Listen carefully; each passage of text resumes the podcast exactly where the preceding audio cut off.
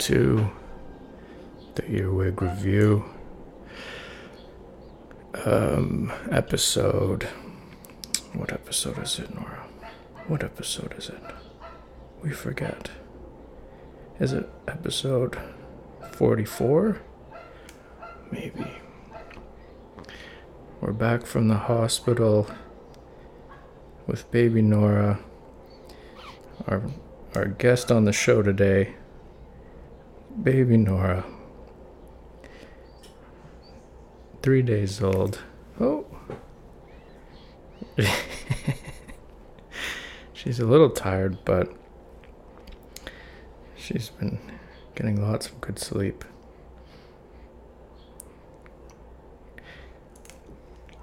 So, let's see how the show goes today. Oh.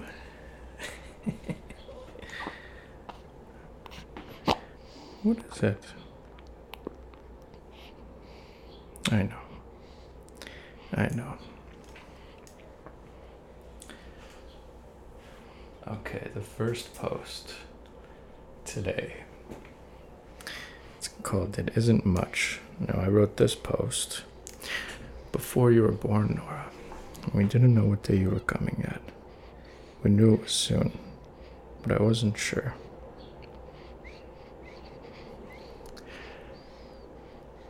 Imagining that there is nothing is difficult. Or to phrase it more accurately, I should say, it is difficult to imagine nothing. I try to do it every now and again. It is unimportant to understand nothing.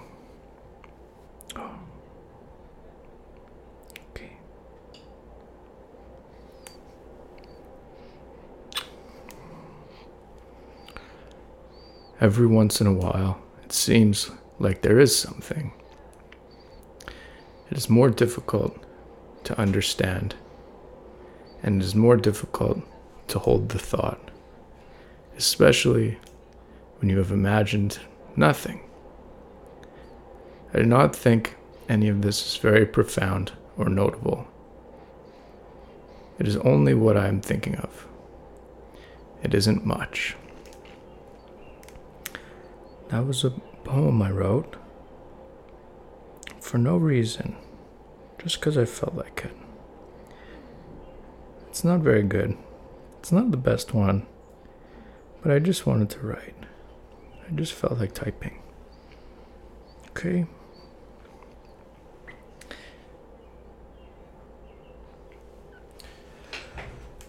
What to say about that post? Not much. I don't think there's uh, too much going on with it. I think I was mostly just thinking about having our baby. Okay, this is called When Our Number is Called. I would like to write thoughtfully, but I know that lately my thoughts have been ahead of me. We have a baby on the way. We're not panicking, but we're anxious as we're waiting here at the deli counter.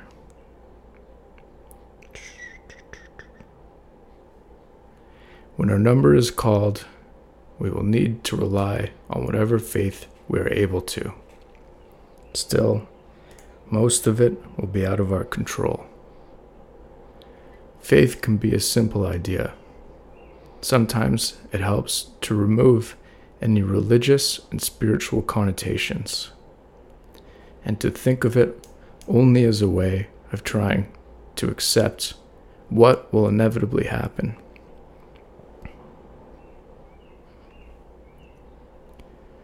We have no idea what will happen, ever but we can award ourselves the courage to believe that it will be good.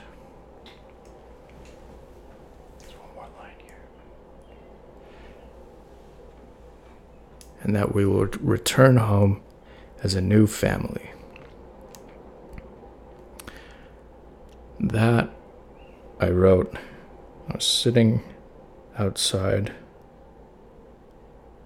and we, were, we didn't know how it was going to go at the hospital. But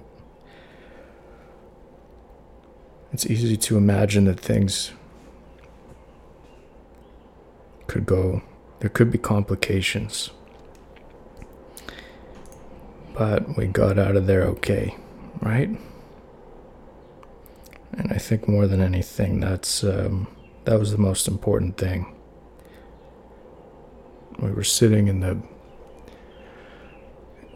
when Miriam went into labor, and um, it was easy to imagine things going wrong. And it was more difficult to imagine that everything would, would be okay as it ended up. But for me, it took it took a, a lot. It takes more work to imagine things will be okay instead of um, letting the opposite take over. And I remember when just a few nights ago, when you were born, and I saw that you were here, and you started crying, and you were you were healthy and you are alive.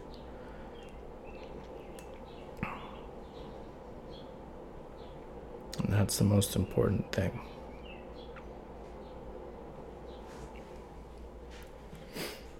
We were okay in the end.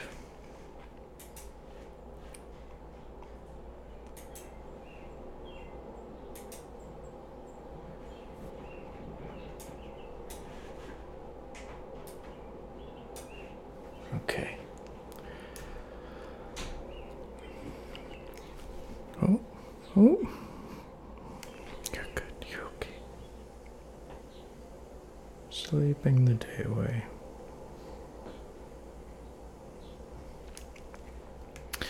Today, we went to triage because we were unsure if Miriam's water had broken or not.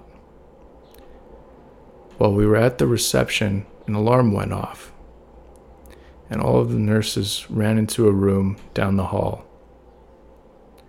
I don't know if I would have what it takes to do that job. Even in that moment, watching them, I had to gather a lot of strength to keep it together. I thought of my dad and his brother, who both work in hospitals, and I tried to be like them. Miriam's water hadn't broken, but her fluids were a bit low.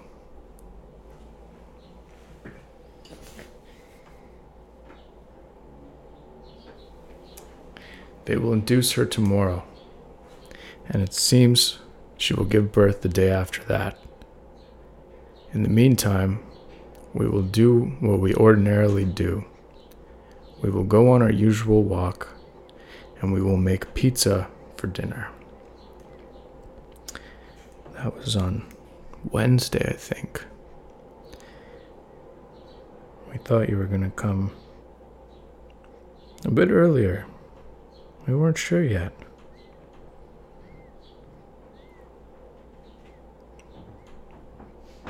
And we were in the hospital. We went to go get checked out. And we found out that you were still okay in there. And all I could do, they would, we would listen to your heartbeat. That's how we knew you were okay.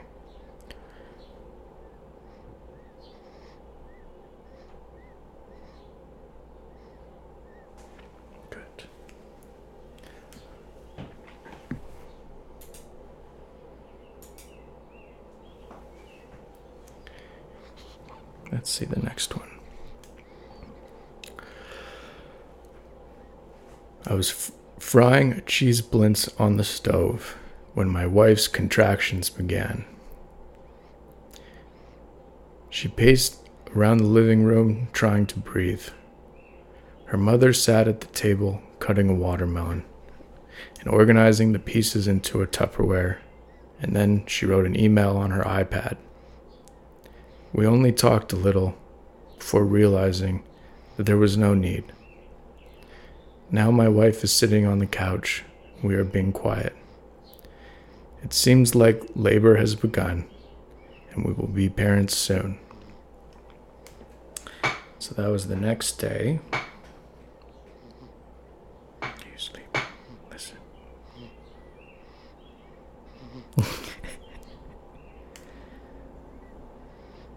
She's sleeping. That was the, the next day when Miriam's labor had begun at about 8 p.m. And they inserted a Foley balloon to induce the labor after they saw that her fluids were going down a bit. And then we came home and tried to stay calm and have faith that you would be okay. And you were.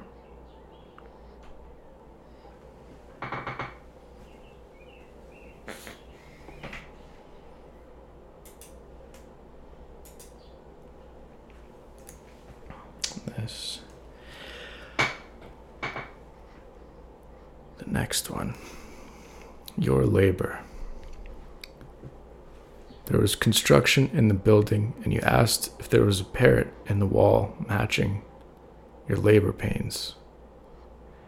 Deck Wars was playing on mute behind you while they put in the epidural. After they put in the epidural, you said, My butt is tingly already. You lay in the bed and were quiet and held on to the railing for most of the night. You were kind to all the nurses and doctors that came to help. You were brave and you were strong. That I wrote to Miriam when she was in labor, and I was sitting in the room beside her, trying to get my thoughts together. And um, these were about the only sentences I could kind of make any sense of in the world. Um,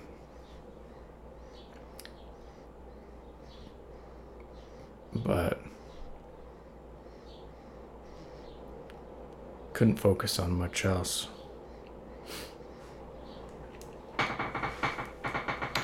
Startled, startled. And there's one more post this week that I wrote. Nora Livy Gold Barsky. Born 1:35 a.m. June 23rd, 2023. 7 pounds, 5 ounces. My daughter.